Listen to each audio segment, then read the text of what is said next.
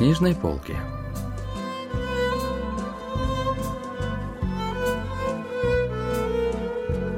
Рассказ «Паутина железных дорог» писателя Домян Хака.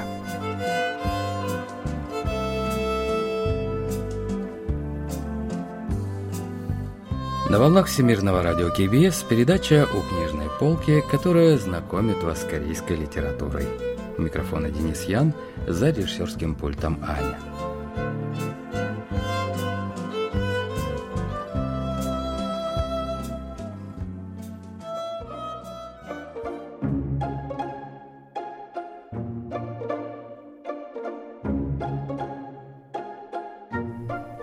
Провинции Пёнан-Пукто туалетные столики с тремя зеркалами стоят в семь раз дороже, чем здесь.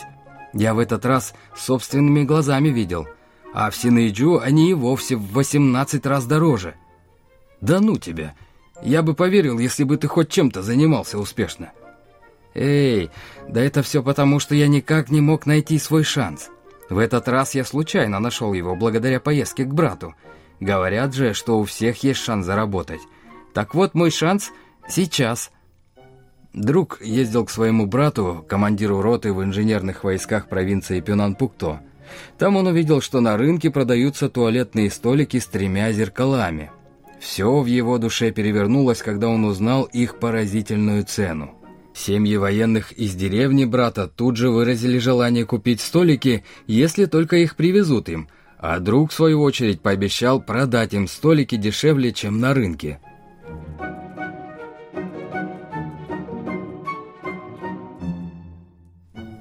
Сегодня мы продолжаем знакомить вас с июньским циклом передач произведения южнокорейских писателей Севера.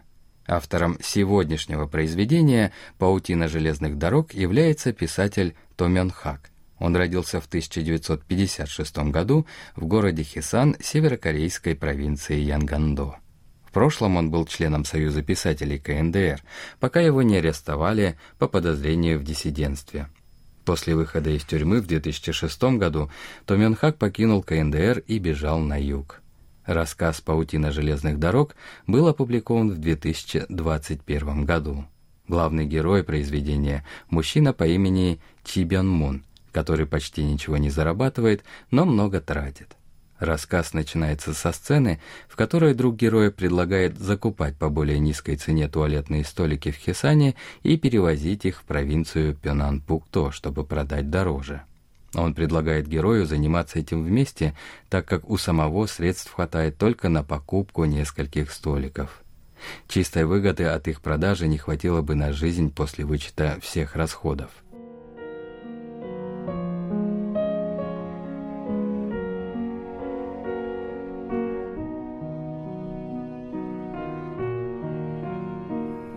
От нашего уезда Хисан очень далеко до провинции Пёнанпукто. По железной дороге нужно доехать до станции Кельджу в провинции Хамгёнпукто, а затем проехать по восточному побережью до станции Ковон в провинции Хамгённамдо. Затем нужно сменить направление на запад и пробраться через опасные горы в центральной части страны, после которых можно добраться до станции Калли в окрестностях Пиньяна и пересесть на поезд до Синыйчу. Только так можно добраться до Пюнан-Пукто. Однако из-за постоянных перебоев с электричеством поезда останавливались, и даже если электричество появлялось, то из-за низкого напряжения вагоны все равно ползли еле-еле.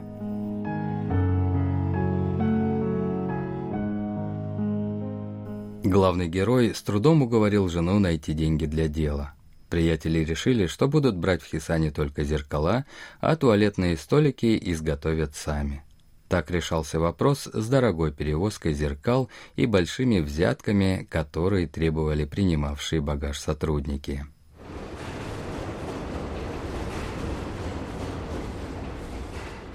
Расстояние от Хисана до станции Калли неподалеку от Пиньяна можно проехать за 19 часов. Однако приятели добрались туда только через три дня. Но нужный им поезд до Чонсу уже уехал. Проходившая мимо женщина заинтересовалась туалетными столиками. От нее приятели узнали, что здесь они стоят в 2-3 раза дороже, чем в Хесане. Еще она сказала, что в Пёнанпукто привозят столики из Синеичу, поэтому больше за них приятели все равно не выручат.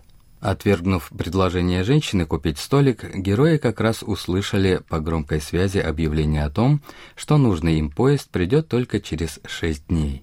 Столько протянуть они там не могли, поэтому стали думать, как лучше поступить со столиками.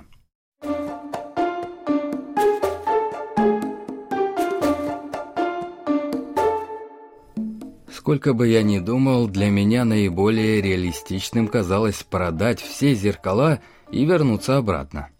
Но друг упрекнул меня в отсутствии делового чутья. По его словам, здесь зеркала удалось бы продать по оптовой цене, то есть по себестоимости, а после вычета всех расходов и взяток ничего бы не осталось. конце концов, герои решили доехать до Чонджу на попутном поезде или машине. Однако на железнодорожной станции их остановил охранник. «Ваш конечный пункт назначения ведь не Чонджу. Вы ведь знаете, что товары из Китая подлежат изъятию». «Ладно, сейчас у нас есть другие дела. Вы пока все обсудите друг с другом за рюмочкой, а после обеда приходите к нам». После обеда мы пришли в пункт охраны станции, но на этот раз нам сказали прийти завтра утром. «Я вам сказал хорошо подумать, прежде чем прийти, но, похоже, ничего не изменилось». От неожиданности мы даже не знали, что и сказать. «Точно тебе говорю, эти мерзавцы положили глаз на наши зеркала». Если уж они все равно собирались забрать зеркала, то мы решили отдать их сами и скорее покинуть Чонджу. Мы снова пришли в пункт охраны вокзала, вытащили несколько зеркал и жалобно попросили войти в наше положение. а, мне тяжело устоять. Ну, хорошо, спасибо. Надо сказать, что эти китайские зеркала все же сделаны хорошо. Мы взяли вещи, вышли с вокзала и попытались поймать машину до Тычона. Но машин не было, а на улице темнело. В этот момент к нам подошел охранник вокзала. «Завтра утром из Пиньяна отправляется поезд на Чонцу. До полудня сможете уехать». И действительно, следующим утром пришел поезд, шедший до Чонцу. Но теперь появилась другая преграда. Узнав о том, что мы повезем зеркала, кондуктор, начальник состава и помощник кондуктора не отставали от нас. Я едва сдерживал ярость. Железная дорога Артерия страны представляла собой вовсе не артерию, а паутину, высасывавшую кровь из простого народа. На следующей станции очередной охранник вокзала сообщил героям, что товары из Китая подлежат изъятию. Как и на станции Чонджу, охранник сказал сначала подумать, а затем прийти снова. Уже за пределами станции героев подозвал другой сотрудник, пообещавший решить проблему в обмен на урегулирование вопроса. Дав взятки сотрудникам вокзала, герои наконец сели в автобус. С большим трудом они все-таки добрались до пункта назначения, но теперь им пришлось столкнуться с пропускным пунктом. На помощь пришел младший брат друга, который дал взятку и вызволил зеркала обратно.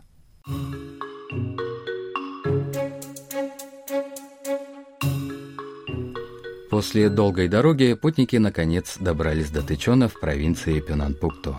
С помощью брата друга герои раздобыли древесину и смастерили туалетные столики.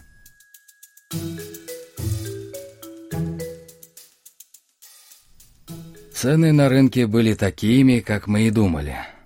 Если постараться, можно возместить все расходы, возникшие по пути, и получить достаточно прибыли. Первый столик достался семье младшего брата – а следующие по мере готовности мы продали семьям местных военных. Через несколько дней в округе больше не осталось желающих. Мы с другом закинули на спину по столику и пошли по окрестным деревням. Но тут снова возникла загвоздка.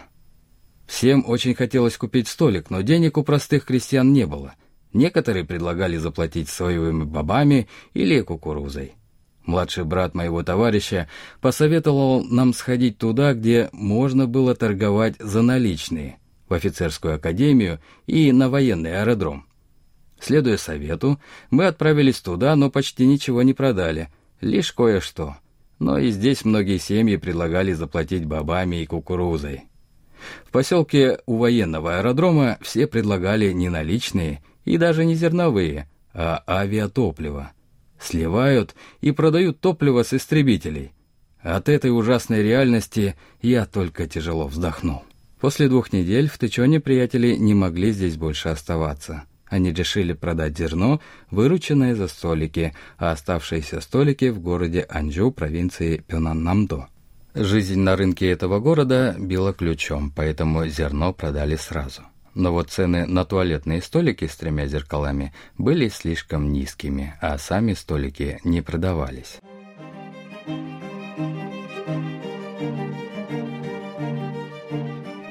На рынке Анджу цена на туалетные столики упала так сильно всего несколько дней назад. Пока мы тратили столько времени на дорогу, слухи о том, что столики с тремя зеркалами хорошо продаются в этой местности, дошли до крупных дельцов Хисани, чего мы и опасались.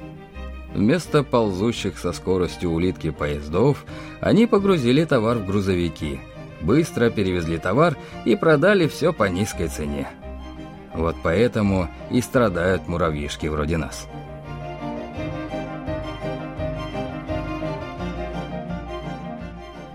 Героям ничего не оставалось, как продать столики оптом и отправиться с вырученными деньгами домой.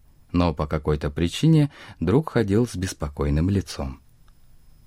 «Жалко ехать домой лишь с одними деньгами», После долгих раздумий герои купили пять больших емкостей с рыбой и поехали обратно в Хисан таким же сложным путем, как и прежде.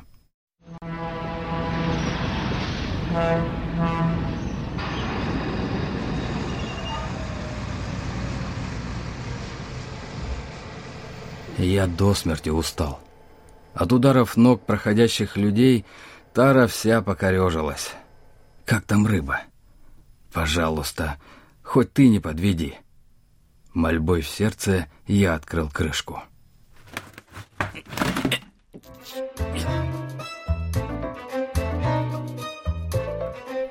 Это что еще такое? Почему вместо рыбы труха? Какая труха? Это явно был какой-то порошок. Остались только костистые рыбьи головы, а мягкие тушки, словно перемолотые в мясорубке, превратились в труху как безжалостно обрубили последний канат. Захотелось зарыдать и закричать так, чтобы услышал весь мир. Друг, будто потеряв рассудок, распластался на земле. Словно готовясь умереть, он лежал без единого движения и просто смотрел на небо, пока не разразился безудержным смехом, как безумный. Черт побери! Да пропади все пропадом. Будь что будет. — а что скажем женам?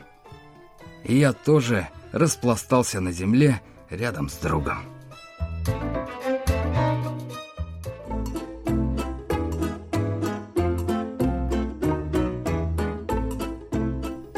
На следующий день на рынке Хисана привлекла внимание женщина, появившаяся с новинкой, о которой раньше никто не слышал.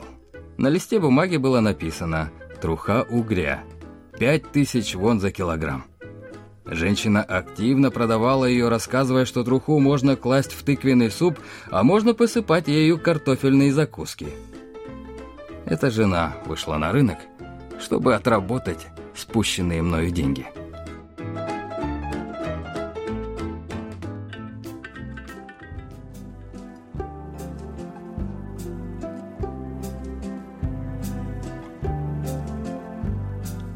На этом мы заканчиваем рассказ о произведении «Паутина железных дорог» писателя Томянхака из июньского цикла передач «Произведения южнокорейских писателей Севера».